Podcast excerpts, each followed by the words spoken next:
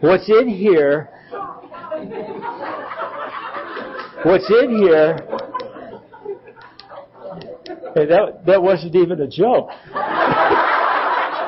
what's in here is the last movie you watched, the last book you read. What's in here is something that you need to know about real well. And I'm going to ask, would you help me? Okay, here's what I'm going to do.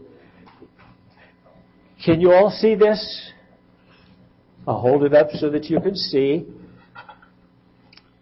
It's my wife's Pyrex dish. and I'm under orders not to drop it or damage it. So I will not. But I tell you what I'm going to do. I'm going to take the last presidential debate.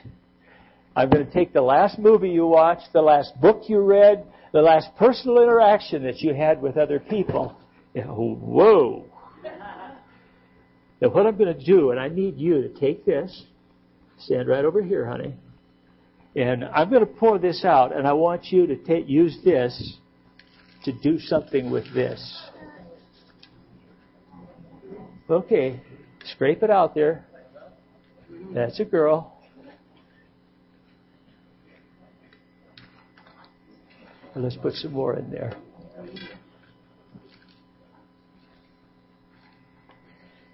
Whoa. That's kind of an ugly mess, isn't it?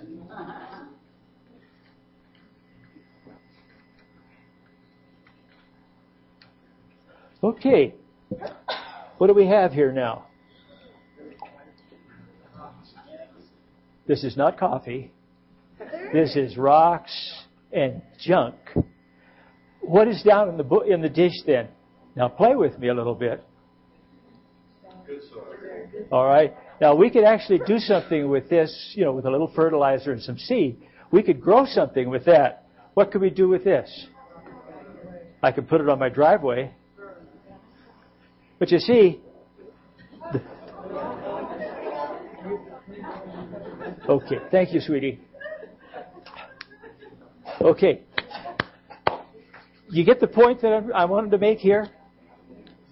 Everything that we experience 24 7 has something in it that needs to be filtered. Uh, absolutely everything has the power to change us that goes through our mind, for good or for bad, and there needs to be a truth filter. That's what this screen is. It's a truth filter. And so whatever is true, whatever is honorable, whatever is of good report, we'll think on these things. Now, I'm not employing that, implying that the, the presidential debate was just a pile of rocks because there was some truth there. And I don't dishonor either of the candidates. They're human.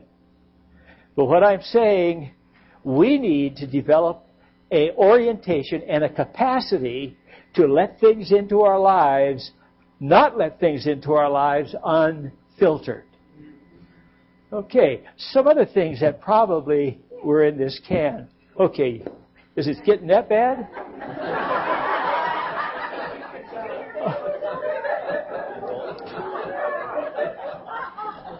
okay.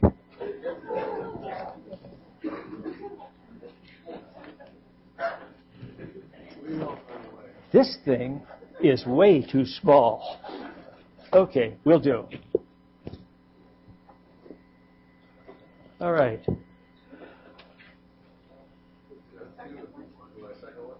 Oh, we'll make do here. This will this will work out fine. Okay, are you as nervous as I am? I didn't used to get nervous. You know, I did this for about 45 years, and uh, it was it was always a joy. But I'll tell you something, I didn't know during those 45 years some things that I know now. There are things that I understand with more clarity than I understood then. And I want to share with you this morning uh, some issues that have to do with true truth. You see, everything that comes into our lives, every teacher in the school system, every politician that has influence upon your life, every college professor, everything that comes to our life has a content that cannot just be received as pure gold. There's a need for us to have a basis of deciding what is true and what is not. Do I hear an amen? amen. Okay. Uh, I want to read something to you. Uh, this popped up this morning in my quiet time, and my my pattern is I'm reading through the one year Bible, and every day I read one 365th of the Bible. And uh, by the time I finish the year, I will have gone through all the books of the Bible. And this morning I happened onto something. I thought this really, uh, really applies. And this is found in Jeremiah. Now he's one of these Old Testament prophets. How many of you like the New Testament? How many of you find the Old Testament really exciting? Okay, good. Uh, and what I want to share with you this, this morning in part is that our ability to read the Bible with understanding requires that we have a framework of truth. Uh, if it weren't this way, why would there be all the differences between Christians? We have the Old Testament, and it's a puzzlement to many people. There's a lot of bloodshed. There's a lot of anger. There's a lot of idolatry. Just a mix of things that when you read it through, uh, if you don't understand what its purpose is, uh, you will be inclined to take your refuge in the Psalms. How many think the Psalms is a good place to read? Absolutely. And the New Testament. How many of you like the Apostle Paul's writings? Okay. But all of these have to be filtered through a grid of truth. And we need to be people by the Holy Spirit who are wise in understanding the life as it flows to us. All right, Jeremiah 8.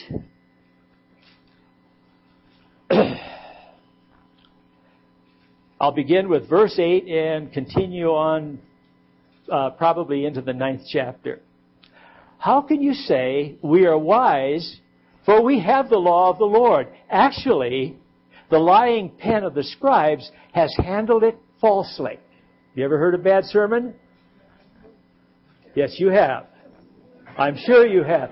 Because I've preached here before. but this is what's happening here. The scribes are handling it falsely. The wise will be put to shame.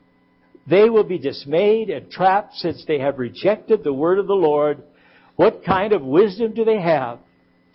Prophets and priests alike all practice deceit. They dress the wound of my people as though it were not serious.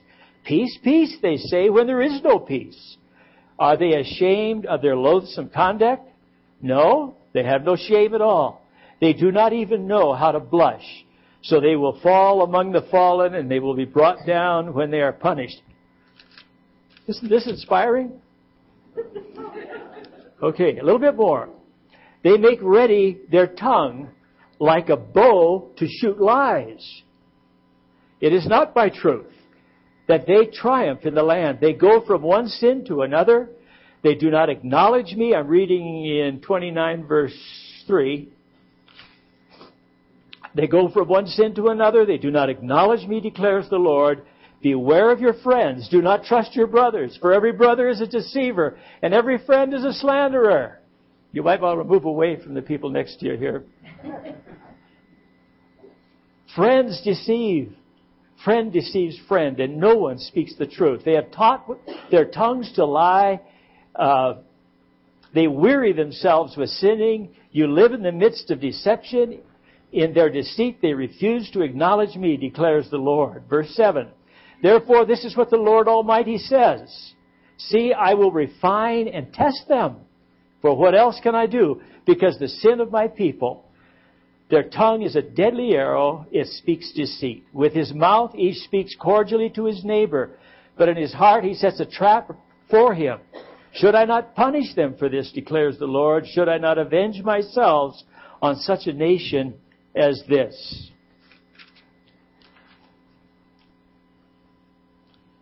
I think that's enough. What's the point? Is this a true scenario that happens? A lot? Think about the ethos, even of our own nation and culture. Has it become more righteous, truthful, honest? Has it become something that uh, you can just trust everybody that surrounds you to do the right thing? I, I think back uh, when I was in high school and I got in trouble early because I lost my slate. Uh,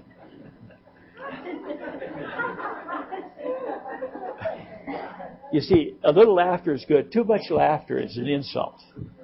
I'm not that old. Okay, and it was a joke.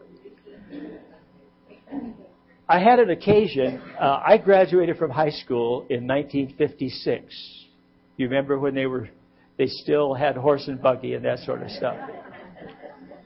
And I graduated in 56. The day after graduation, I got in the car, the truck with my parents, and we left and went to a new, my father was a pastor, went to a new ministry in Southern Oregon.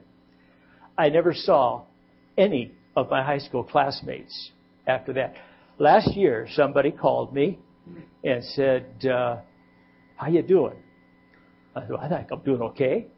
He says, we're having a class reunion for the class of 56 and I'd like to encourage you, if you could, to come. Now, this guy was a good friend in high school. We did a lot of things together, and m- most of it was wholesome. But uh, as it worked out, I did go to the to my 55th wow. class reunion. Wow. You see, I, graduated at eight. Yeah. And uh, doing that, I got out my before I went, I got out my yearbook of the graduating class of 1958. And I looked it up. I looked at all the people that I knew and had a lot of thoughts. I, uh, I, I started thinking about some things. Uh, I, I noticed and I remembered that uh, nobody wore jeans the girls dressed modestly, no bare midriffs, no tight clothes, skirts to the knee or below. Uh, and uh, I don't recall in a class of almost a thousand kids uh, anyone. I recall one who it was rumored got pregnant and had to go away to, to have a baby. Uh, drugs were not heard of. Alcohol was minimally a problem. The people I knew, uh, none of them drank, none of them smoked, and uh, most of us came from two parent families, and the mother was in the home raising the family and doing what mothers did. And uh, I, I, recall that this was a, uh, in retrospect, as I look at the next 55 years, there's been a huge diminution of appropriateness, of honor, of respect. There's been an increase in vulgarity and promiscuity. Uh, everything you could think of uh, that is a problem now fundamentally was not an observable problem then. Uh, there was a culture wide consensus about the Judeo Christian ethic. Not everybody obeyed it, but they still had a capacity to feel shame. They knew what was right and they knew what was wrong. Uh, I read a book recently that was not written by a Christian. Uh, how many of you have heard of the book Why Johnny Can't Read? Yeah. How about Why Johnny Can't Tell Right from Wrong? And uh, it, it is laying out a, a, an indictment of what has happened to our educational system. And uh, over those 55 years, uh, there has been a uh, enormous transition in understanding fundamentally what is true. And basically, where we stand now in the cultural sense, taking academia, taking government, taking media, there's pretty much an agreement that there is no right or wrong. There are no absolutes, and every person decides for themselves what they will do. And the only restraining factor seems to be that if I'm caught, that's disobeying the 11th commandment, if I'm caught, there could be a consequence. Uh, our culture has preached to our children and our young people that there are no consequences to their actions. Whether you drink or take drugs, it's just something that goes on at a certain time in your life. Whether you are promiscuous, uh, whether there is fornication, and in the adult years, uh, adultery, uh, homosexual uh, activity, uh, that there's really everything is beautiful in its own way. And there has been a degrading of our culture. And people are in a place where they are not able to, to convincingly say, I know what is right and what is wrong. And I'm telling you this morning, I believe one of the great things that is needed for Christians who are, according to many people who write about these things who are Christian, that Christians have been more influenced by the culture then the culture has been influenced by the Christian. There are things that we do, uh, attitudes and values that we hold uh, that do not come from God's heart. They come from another source. And we find ourselves in a place of justifying and rationalizing things that have damaging consequences. Uh, our, our ninth graders need to know that premarital sex has a range of devastating consequences. They need to know that the soul that sinneth, it shall die a little bit at a time. People that have been promiscuous have the most difficult time establishing a solid marital relationship that is filled with safety and trust. And they have degraded and diminished the gift of God until it has no pleasure in the meeting of two people together to pleasure each other. It's about using and abusing.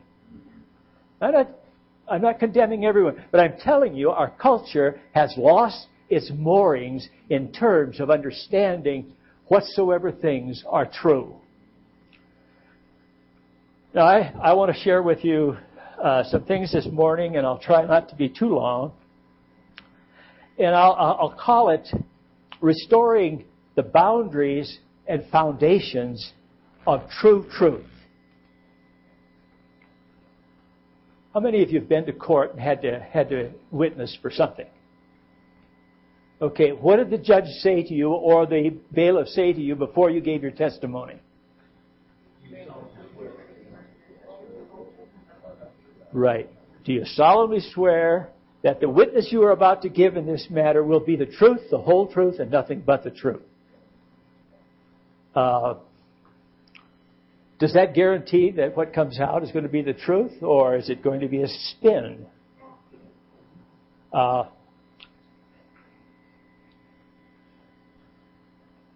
Jesus standing before Pilate, and he had claimed, and it was part of the accusation against him, that uh, he was the king of, of the Jews. Now, the Jews were a sect living in that area uh, that now was under the heel of Rome. And they had lost their freedoms, and they got only the freedoms that Rome gave to them. So for someone to rise up and claim to be the king of the Jews, from the Roman mind, that was sedition at its highest level. So he stands before Pilate And he answers the accusation. He says, You are right in saying I'm a king. In fact, for this reason I was born. For this reason uh, I came into the world to testify to the truth.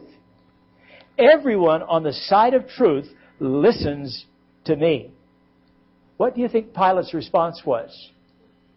What is truth? Now, here's a cynical man who had good reason to be cynical. He is a part of the Roman ruling elite. The Jews have come to him with an accusation that, in a, by all reasonable measure, had nothing to do with Rome. And the accusation was that Jesus was undermining uh, the order and law of the culture. And uh, he knew that there was nothing coming from the accusers, and certainly there was nothing coming from the Roman culture that had anything to do with the truth. Pilate was not going to be make, was not making a decision on the basis of what is true.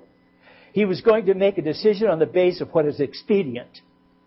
What will keep Rome in power? What will help me keep my job? And how can I keep this rabble down? Keep them satisfied so they don't tear up the place and Rome sends in new leadership and I'm out of here. So all the way along, here's Pilate saying, Tell me, what's truth? How many could, uh, do you think many people feel that way now? When you read about what's going on, when you read about this stuff uh, in the Middle East and uh, all the giving and taking, coming and going, you just kind of, you know, what is truth? Who are we supposed to believe? Now, what has happened in those 55 years, and I'm only using my, my own frame of reference, which is probably broader than most here.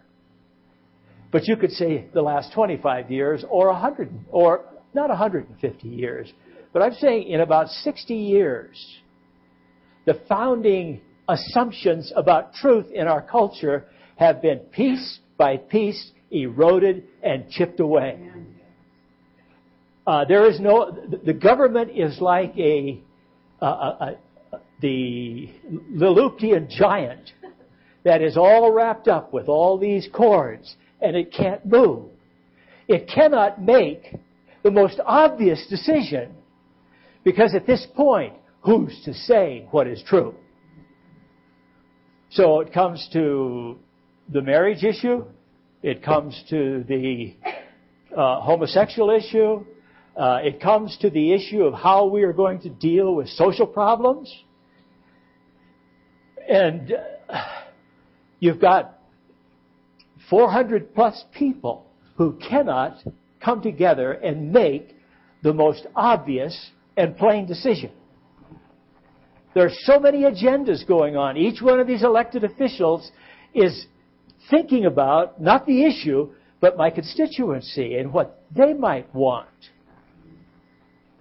uh, they're thinking about the ridicule that they might get from the intelligentsia, from the education culture, if they take a firm stand. So rather than truth being the issue that would guide the judgment, it becomes expedient. Because the goal is not a righteous nation that is under the blessing and the hand of God. The goal is keeping my job and skimming the cream that I can while I'm here. Now, not everyone is to be indicted with that, but that is the ethos that has become the norm in our culture. I want to talk to you about a truth filter. Uh, Jesus says plainly that he is, in essence, the measure of all truth. John 14, 6, he says, I am the way, the truth, and the life. He didn't say, I am the way shower, and I am just the way giver, or the truth giver. And he didn't just say that I am uh, uh, the one that in some way uh, is involved with life issues. He said, I am the way. I am the truth. Now, dear friends, if you want to have an ability to discern truth and error. can I suggest to you that you study Jesus? That you know about Him. And you see the grand scheme from Adam, the fall, the prophets, all the way through, and clear through the Gospels and the epistles, and we come to Revelation, and we see the picture that God is doing is working to redeem a culture or redeem a world. And we get the picture that there, there are some things that are true. And these are theological issues that people in power or government need to know but don't believe. I'll tell you one of them is they don't believe that the human being is fundamentally broken. The assumptions of the existing culture is that humans are just the, the, the victims of their environment, their poverty, their lack of opportunity. If that be true, I need to ask you a question. How do you explain that no civilization has lasted beyond 300 years? All of them starting with great idealism of how the common man was going to become uh, blessed in every possible way. And the problem has always been that this defect in the human heart, whoever's in power, you know what the golden rule is? He who has the money rules. He who has the power rules. That's a cynical thing to say. But this is, this is where we have come. And Jesus is saying, I'm going to give you a framework. That's what this little rectangular thing is. There are four sides, and I would like to share with you quickly uh, four issues that give you a framework for discerning and knowing the truth. John 1:14 says the word became flesh and lived for a while among us. We have seen his glory, the glory of the one and only son who came from the Father, full of grace and truth. Two great words grace and truth. And I'm going to tell you right now, most people don't know the definition of either of them. We're going to talk briefly about them this morning. John 5:39 says you diligently search the scriptures. Now, Jesus is talking to the Jews. And uh, these were people who had made a commitment to a theory of life that involved gradual improvement. Uh, you diligently study the scriptures because you think that by them you possess eternal life. These are the scriptures that testify of me. So they said, we revere the law of Moses. This, this has been for 4,000 years our hope of reuniting with an offended God. And now Jesus comes along and he says these very scriptures that you're using to uh, hold steady and not be open to understanding in your position, these are the very scriptures that have talked about me. Now we could go back and spend a lot of time in the Old Testament identifying all the things that were said, anticipating the coming of the Messiah. Even uh, about his parentage and his lineage and uh, everything, even up to how he would die. All of this was in the Old Testament prophets. But there was a blindness that had come over the eyes of the people, and they just didn't see it. And Jesus is saying, these scriptures have been pointing all the time to me. And I am come, and I'm going to establish a new order of things. And if you, li- if you would like to shortcut it, full of grace and truth. Uh,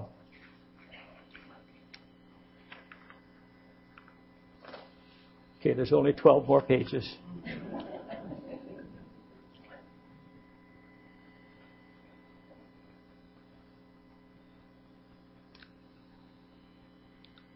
Jesus, sent by the Father, is to be the, or is the revelation of ultimate truth. Uh, eh, does anybody see? Twenty years ago, I had never even heard this term, worldview. I mean, I mean this, and it's such a profound idea. And what it means is how you see true truth, how you see reality. And uh, I, I just want to share with you that Jesus had a worldview that becomes our framework of truth. And there are four elements to it, like there are four sides to that Pyrex dish that give us a look into this. Number one, and uh, I hope that uh, this will make sense to you. Jesus had a spiritualistic worldview. How does that fly in the university? The unseen realm, the realm of spirit, the realm of angels, the realm of demons, the realm of Satan himself. Uh, I, I, I, got an article off the, off the internet, and uh, the title of the article was "Will Science Ultimately Prove uh, That There Is No Need for God?" And of course, they're looking at the proof of origins and beginnings and evolution and, and that whole realm of pseudo knowledge. And their, their, their great joy was anticipating the time when they find that one last little piece that will show how something came out of nothing. And how that little something, sudden, or not suddenly, but over 40 billion years became a, a, one-celled creature, and then a three-celled creature, and it developed, and voila, here we are. Dear friends, I don't hate people who feel this way. I know that they are clinging to straws, that they have more faith than you or I will ever have. I don't have faith enough to believe this stuff.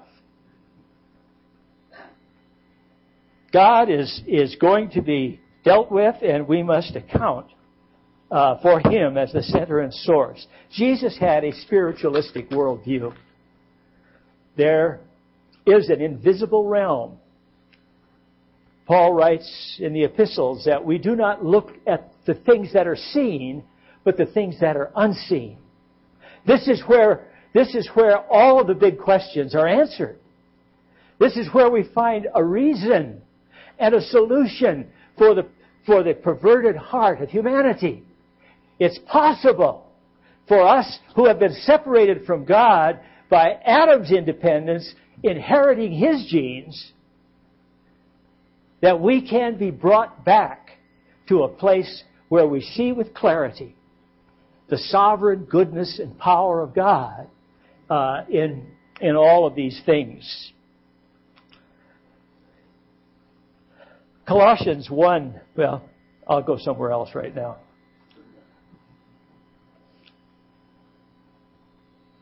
In Luke chapter 4, we have the account of uh, Jesus' temptation in the wilderness. He had a head to head confrontation with Satan, the leader of the spiritual rebellion. How many of you know there's a real devil? How many of you know that he had legal right given to him to rule in the earth? He is the prince and the power of the air. He is not to be blown off as not a factor. I invite you to read history with understanding and explain it if this is not true. Now, Paul also uh, recognized uh, that there are, that there are many uh, accounts of demonic activity among humans and successful exorcisms. Jesus cast out demons. Uh, I've been in the ministry for 45 years. I can't think of a demon I sent running. I know there were some. And I know that that influence usually was more subtle than you could take head on. But dear friends, we are in a warfare. And uh, the scripture tells us that we wrestle not against flesh and blood, but against principalities and powers, against spiritual wickedness in high places. 2 Corinthians chapter 10 makes it clear that uh, we are in a warfare and that uh, the warfare is, is worked out in the minds and hearts of peoples with false thoughts about what is true. He says in that passage that we will take captive every thought and make it obedient to Christ. So when you're wondering if your thinking process is right, I invite you to take it and set it on the table next to Jesus. You'll know in an instant whether it's from God, whether it leads to life, or whether it leads to death. Now, these are very practical things that I think uh, I needed. Uh, I've spent a lot of time studying and praying, uh, interacting with, with other Christians, trying to find some answers to why so often the church is powerless. And in fact, when you look in the mirror, it looks just like the world. When you look at the attitudes, the values, the reactions, the emotions, and so often we see a powerless giant that needs to be liberated and, and to understand their position in Christ and the resources that are theirs. And the point of liberation is understanding true truth. So Jesus had a spiritualistic worldview. He believed in this stuff. Uh, the second one, the kingdom of God is here now, but not yet.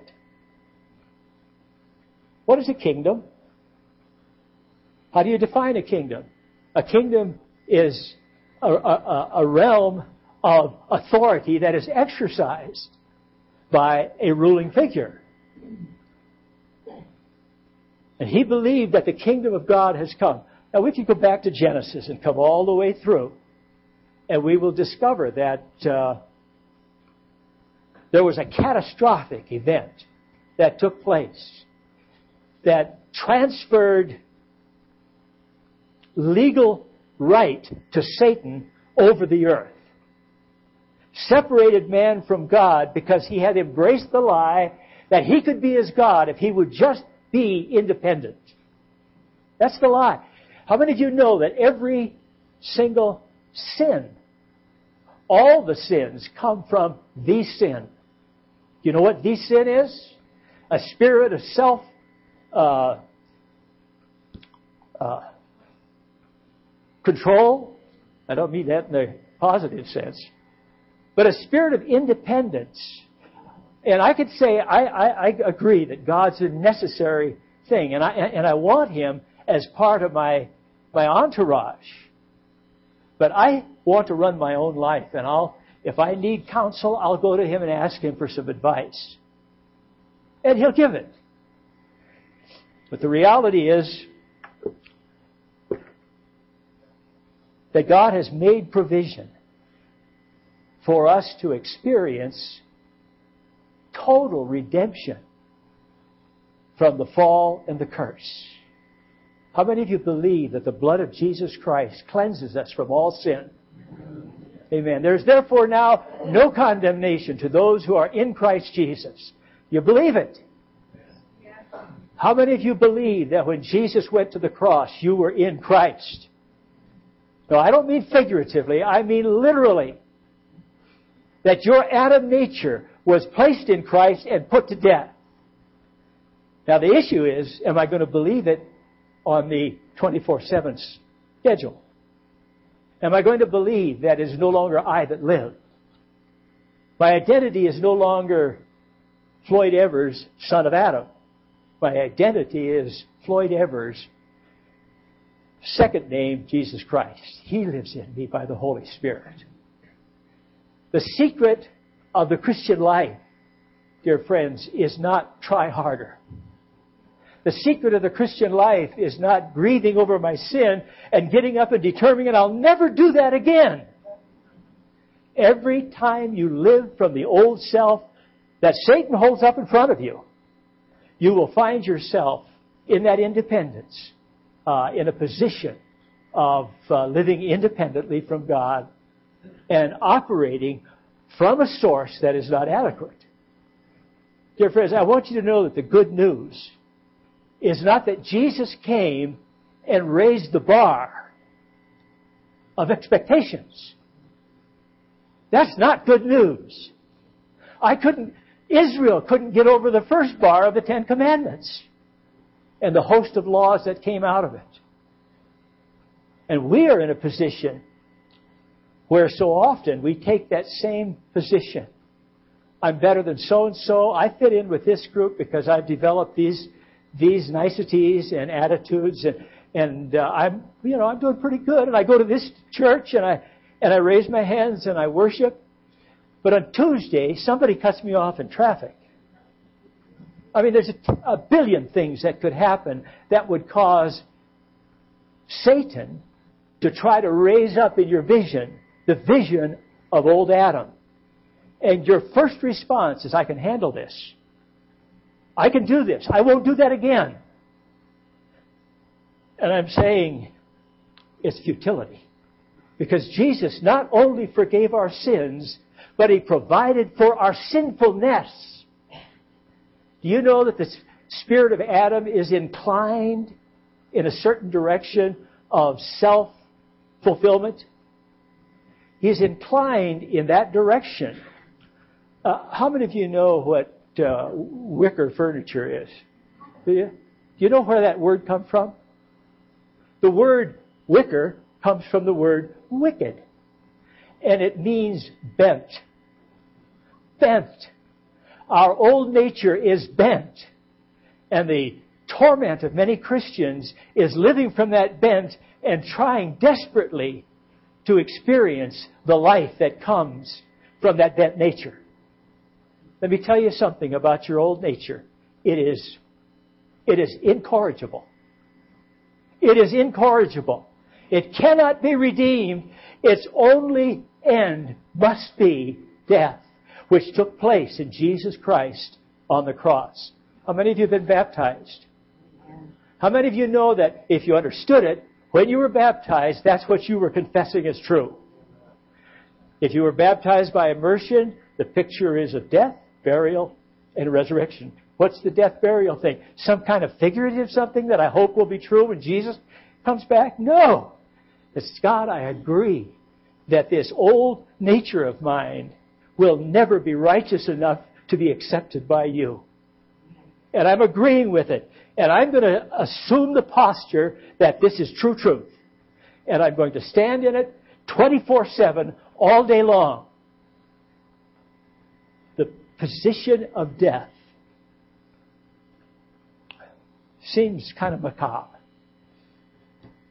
But the truth is, without the death of Adam, there can be no life of Christ. There's only room for one ruler. And Adam, by Satan's promptings, can become real religious. And I believe that Christians have lived so long under a huge cloud of burden, a burden of guilt and shame. I'm not measuring up. I, I just can't seem to get it right. So we have another altar call, and we come down and we, we vow that we're going to do better. Now, I'm not against altar calls, but the vow that I'm going to try harder and do better is exactly the wrong response. The vow that I will confess that apart from Christ I can do nothing. But with His life in me, His life as my source, I can do all things through Christ who strengthens me. Now, dear friends, we need to get this right or the church is never going to become that vital display of the life of Jesus Christ. I tell you the truth. I hardly have time for the most important point. Oh, yes, I do. It's not 12 yet.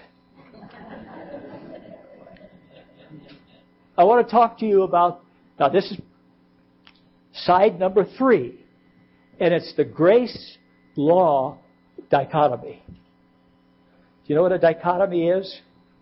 I don't either. I like the word. Uh, it's a point that separates the grace law dichotomy. Uh, let's take it simply.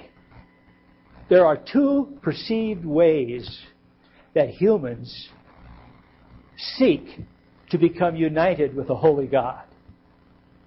One of them is by obeying the law, good works.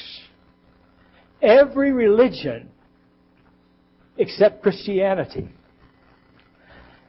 comes from that foundation of untruth. Excuse me.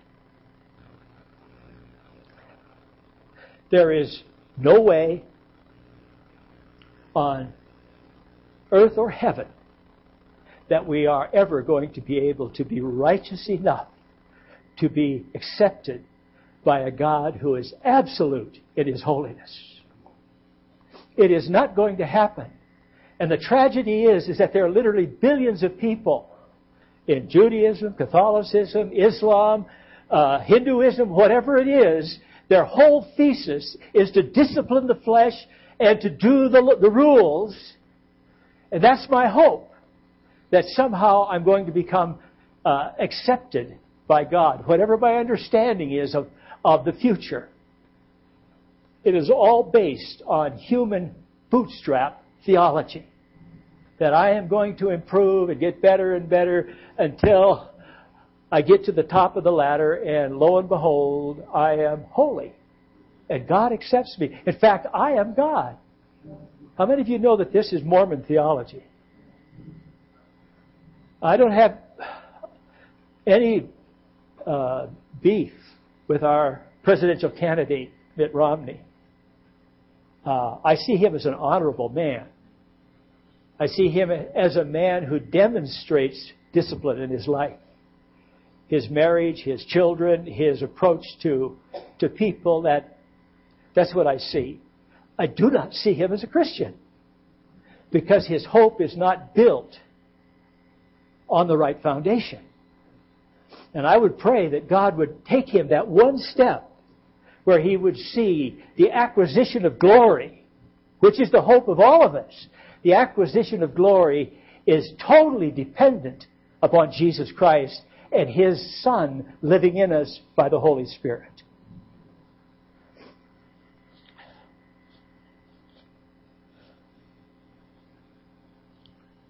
Grace, let me tell you about Grace. She, this was my sister's name my parents had some understanding. What is grace? I'll tell you what it comes out like in most people, many people's thinking that grace is God's cosmic handiwipe to clean up our messes. Oh, but for the grace of God, what a mess I would have. I'll tell you, it's far deeper than that. And I have I've had a couple of definitions that I've worked on, and you can take them and refuse them, anything you like.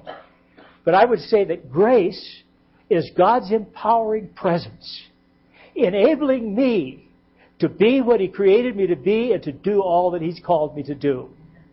I've got another definition. Here it is. Grace, God implants his Son within me by the Holy Spirit, manifesting His life, His wisdom, His thoughts, His discernment, His emotions through us who are His body. It's all God's doing. All God's doing. And it comes to us as a gift. And we can receive it because the price has been paid and we no longer have to live. The fourth element, uh, you guys would know. Uh, when I look at, at Jesus and his worldview, he believed in relational methods. Uh, it was not tent revivals. It was not 10,000 people in a stadium or 100,000 people in a stadium. It, it was the transference of one of life from one person to another. Now, we've embraced a totally different view of how that's to be done, and we have, we have given our funds and we have uh, lifted up and glorified another vision for how the kingdom is going to be advanced. And I'm not saying that God couldn't intervene in any of those situations and do something. But, dear friends, the, the fruit is small. Uh, you can take the biggest church in the valley, which isn't all that big. And uh, I had a friend who was who moved to where we were, and he moved from a big church down in Pasadena. And he read their annual report. Now, here's a church of several thousand people. Here's a church that is uh, fundamental, uh, that basically God uses them. But in the annual report, they could only identify, I believe it was six people who had made a profession of faith. Not that they had been discipled to understand the kingdom, but they had made a profession of faith in the previous year. Probably $5 million to run that church for 365 days.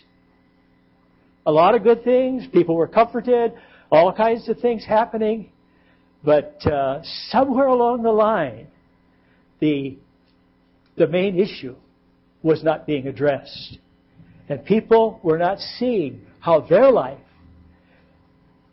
can be used by God from a foundation of truth to influence, to flavor, to be an aroma in their oikos, as Jeff is wont to call it. And it's a good word. Shows that you know, see, I, I do know a little Greek. He runs a delicatessen. Okay. Do you know why the law was given? Read Galatians. The law was given to bring us to despair, to come to the end of any hope of our achieving a righteousness acceptable to God. It was to break us and bring us to a place of total openness to receive the gift that our independent nature doesn't even want to admit I need. Dear friends, I believe that if, if these truths about true truth and the nature of the kingdom of God, if this became the living reality of our day by day life, uh, we would truly become salt and light on this mountain. And it won't be measured by a building of a thousand people. It's going to be measured by a change of temperament and environment that covers everything from City Hall to the schools, because that's where we live. Dear friends, uh, this is the test, as I see it, of the uh, four elements of uh,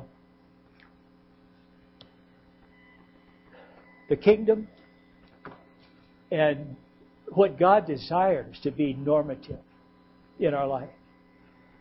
I, I'm okay if this doesn't feel right in some places in your heart. I have prayed that God would help me to see deeper and more. And I'm praying that God will help each of us to see deeper and more the greatness of our salvation that is focused on ultimate redemption when all rebellion has been put down and the saints are gathered together perfected in Christ to enjoy Jesus Christ forever. I mean, this is the end program. I'm going to ask the communion stewards if they would come. And I want to use the grace law issue to talk about as we, as we partake of the elements that represent the body and the blood of Jesus.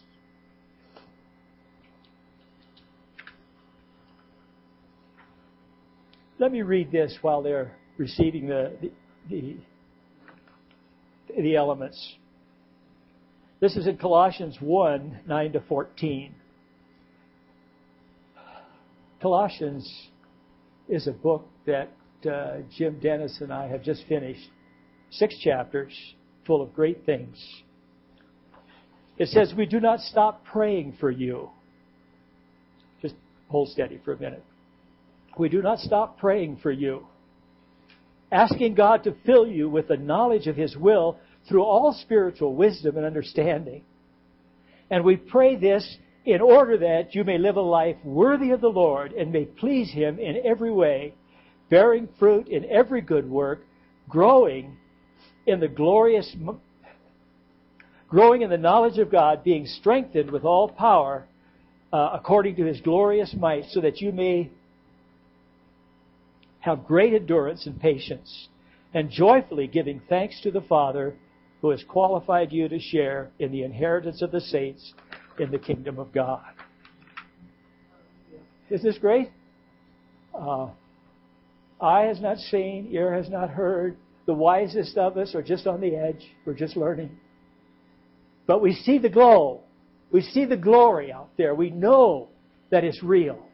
And we are experiencing uh, the kingdom in this life as we, as we diligently seek His face and we see God actually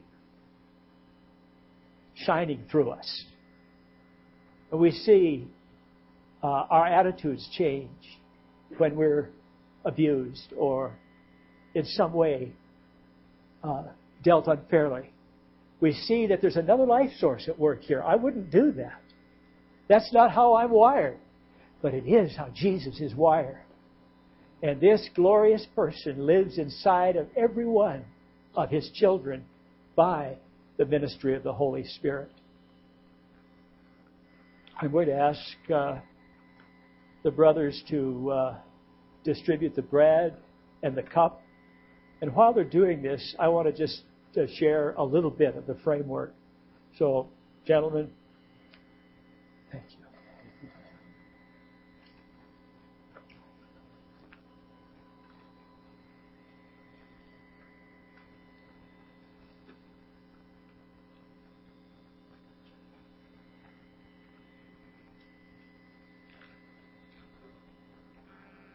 The scripture tells us that the Lord Jesus, this is important, I think we miss it, the same night in which he was betrayed, the same night that he got up from the table and took the, the, the cloth of the servant and went around the table and washed the feet of all of the disciples.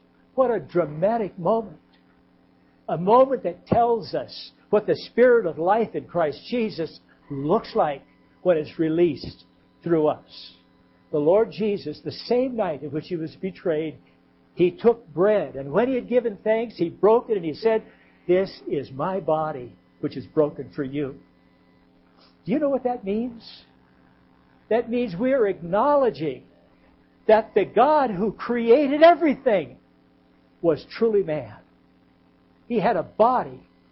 And by that means he could be the substitute for all of us who have bodies.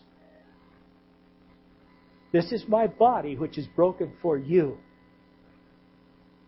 And after that, he took the cup. And when he had supped or had drank, saying, This, this uh, cup is the new covenant in my blood. Do you know what a covenant is? Let me encourage you on something. Make a study of the idea of blood covenant. It will change your life.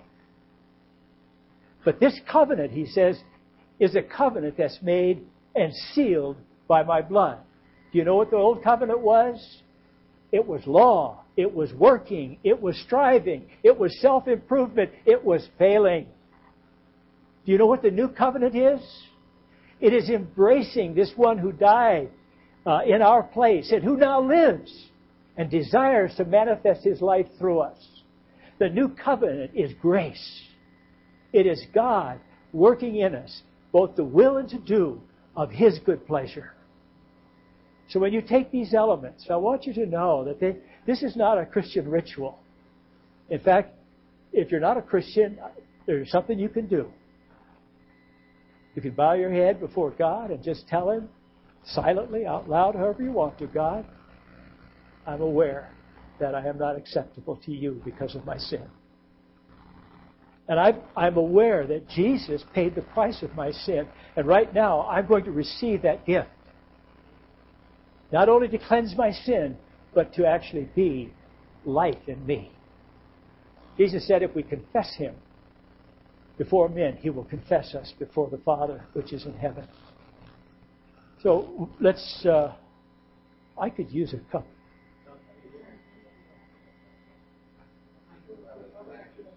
Oh. by the truth. All right, friends. Jesus, truly man, your substitute, your name was broken so that we could experience the wholeness that comes to redemption. Let's partake together.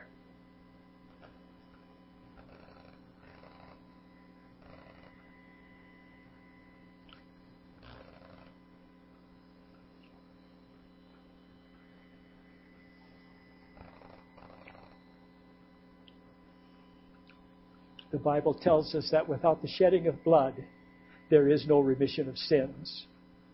4,000 years of Israel's history, there must have been a swimming pool full of blood that was shed by all of these animals. Maybe a lake. I mean, it went on and on and on. And none of it worked. Because none of those animals had the value in, in dying that would redeem one human being. Jesus, the Creator God, from all eternity, took the form of a man. And then, as a man, he became the sacrifice for your sins and your sinfulness. Let's partake together.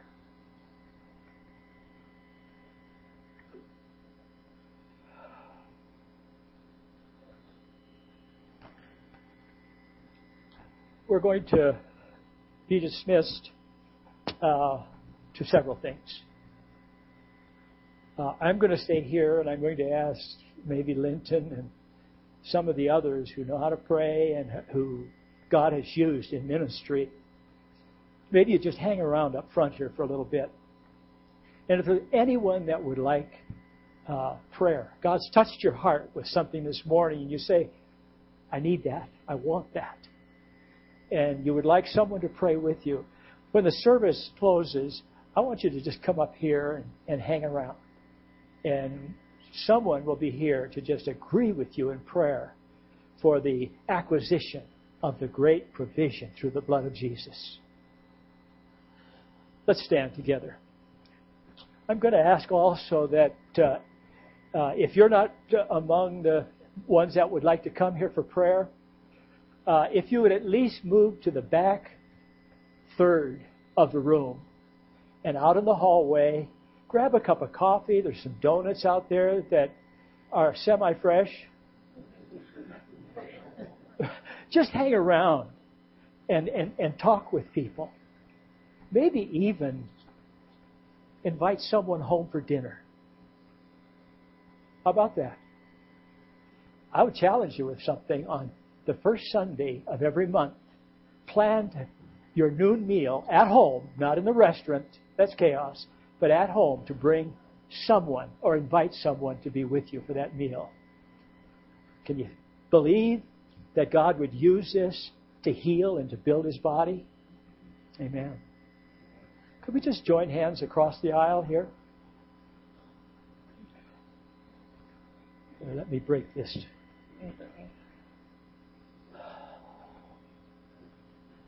God, you have favored us with amazing grace.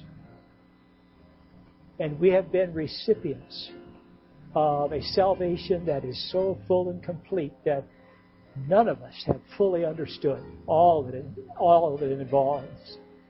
But this morning, Father, we open our hearts for your Spirit to teach us about true truth as it's found in Jesus Christ. Teach us, Father, to read and watch and do with discerning eyes and not be drawn into the the, the mountain of lies that are coming at us every day. God, we receive your grace and your mercy as we leave this place of assembly, and we give you praise in Jesus' name. God's people said, Amen. Amen.